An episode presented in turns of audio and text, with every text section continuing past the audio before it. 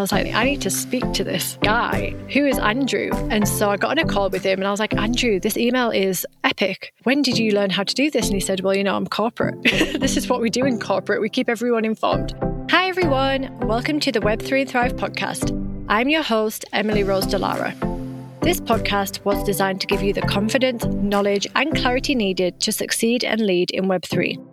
I teach proven strategies and tactics you can apply immediately to become confident and successful working in Web3. So, take 20, plug in, and learn how to really thrive in Web3. And if you like what you hear, leave me five stars and subscribe on Spotify or follow on Apple Podcasts so you never miss an episode. You can also sign up to my newsletter to get exclusive content, tips, and strategies to help you thrive at work without the burnout and FOMO direct to your inbox each week. Plus, you'll get full access to exclusive leadership and coaching Q&As, free workshops, and all the Web3 and Thrive podcast episodes in one place.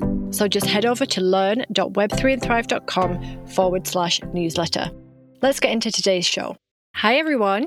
How are we doing today? I am having a good day so far, apart from the fact that I've recorded two podcast episodes using my microphone mic versus my actual mic. So, this is the second time I am recording this podcast, but isn't it great? Because you're going to get a completely different podcast than the original one because I have no idea what I said in the last one. I don't use a script.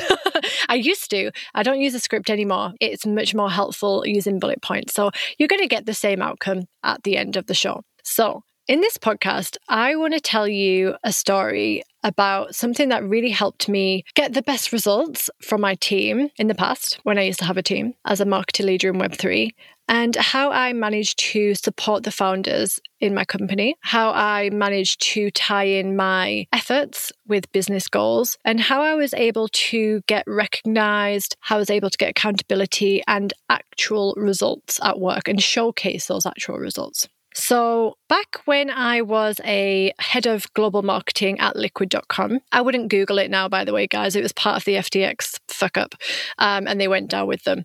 But liquid.com was one of Asia's like, leading exchanges and it was really respected for institutional trading. That was, in fact, I think 80% of the client was institutional. And so it was very corporate. And so we had all the departments. We had like head of business, we had head of product, we had head of um, technology, and the only C suite, well, we were all, the heads were really sweet C suite, but the only C suite were the founders. And these founders were pretty absent and they were not really in the day to day they were not absent in terms of like they just like abandoned the project, but they were there. They just were not in the day to day. And so it was up to the business to make sure that they were informed and they had transparency over what was going on. And so one day I was introduced to this guy called Andrew and I met him in an email the first week that I was working there. And it was on a Friday. And in this email, it was a breakdown of all the achievements of the Japanese marketing team. He was the head of Japanese marketing. And in this email, it was telling me all about their achievements, all about what the team had done, any challenges they were facing and how they were supporting the rest of the business. And I was like, this is fucking epic, mate. I need to speak to this guy who is Andrew. And so I got on a call with him and I was like, Andrew, this email is epic. When did you learn how to do this? And he said, Well, you know, I'm corporate. this is what we do in corporate. We keep everyone informed. I'm like, wow, I was never corporate. I was always startup girl. So I said, this is a fantastic thing. And he told me, I said, why did you start doing this email? And he said, well, it's a struggle when you're in a team that's grown so quickly to be able to communicate what you're actually doing. And aside from our weekly, we used to have this prioritization meeting, which is something that I wish everybody did in, in companies. And I do it for my own businesses. And so he said that he'd been doing this for, for a while now in every business he'd ever worked in. And it helped him to get buy in from the leaders, from the founding team it helped investors to stay informed, and it helped the teams to feel accountable and like they were making progress. And it also helped them to understand, uh, the rest of the teams to understand their impact on the business. I said, okay, tell me, what do I need to do? And he said, well, here's the template I use try it. He said, I'm not sure how the global teams will respond to it. Give it a try. I said, okay, amazing. This is great because actually the founder at the moment, the communications, I'm not really, I'm trying to figure him out. Um, so this would be a great tool. Okay, so I went away, and the first Friday, and actually, you know what? I love Andrew so much. We're still in contact now. But the, the emails, everyone was like, fucking hell, Andrew and his emails.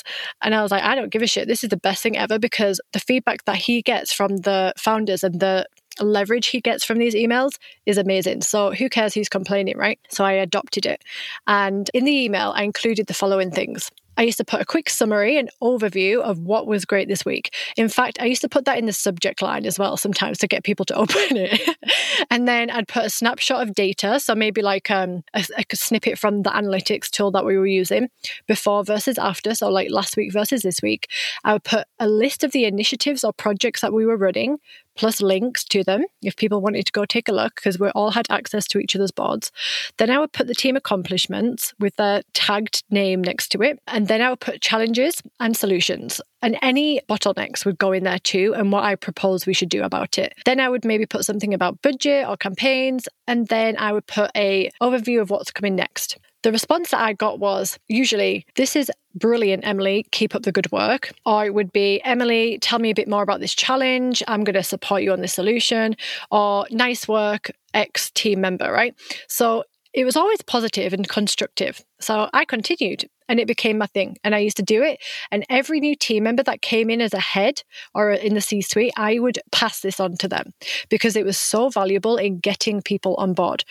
And so the benefits of using this and the things that I saw were you're able to create a paper trail. So one that you can always refer back to. You can imagine it like, hey, as per my email, especially in Web3 when you know how chaotic it is.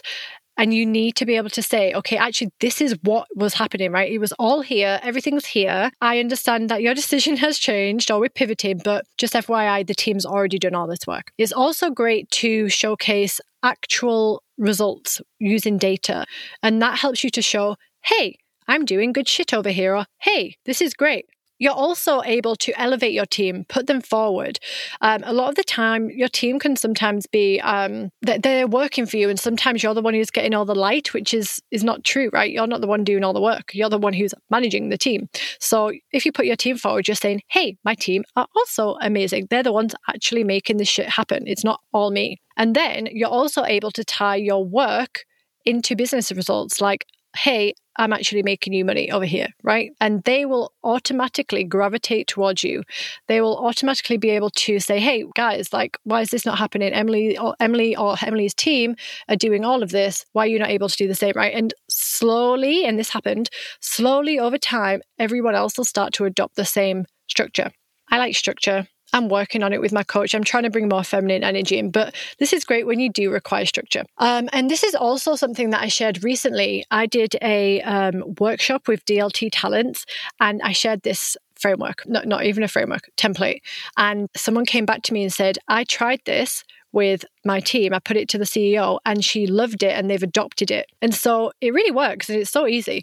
So if you would like this email, you can get it now. Just head over to learn.web3andthrive.com forward slash the Friday email just to get a template.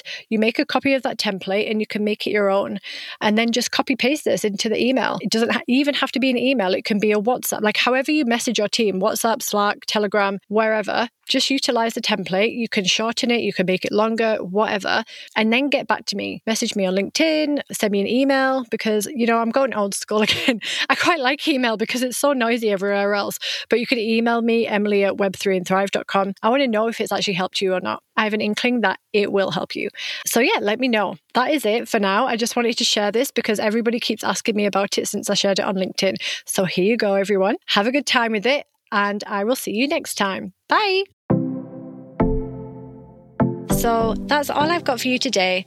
As always, thank you for listening. Don't forget to drop me a review and subscribe wherever you get your podcast, and head on over to Instagram and TikTok at Emily in Web3 for daily content to help you thrive in Web3. Also, feel free to drop me a DM, a message, or a question. I am here to serve you. See you next time.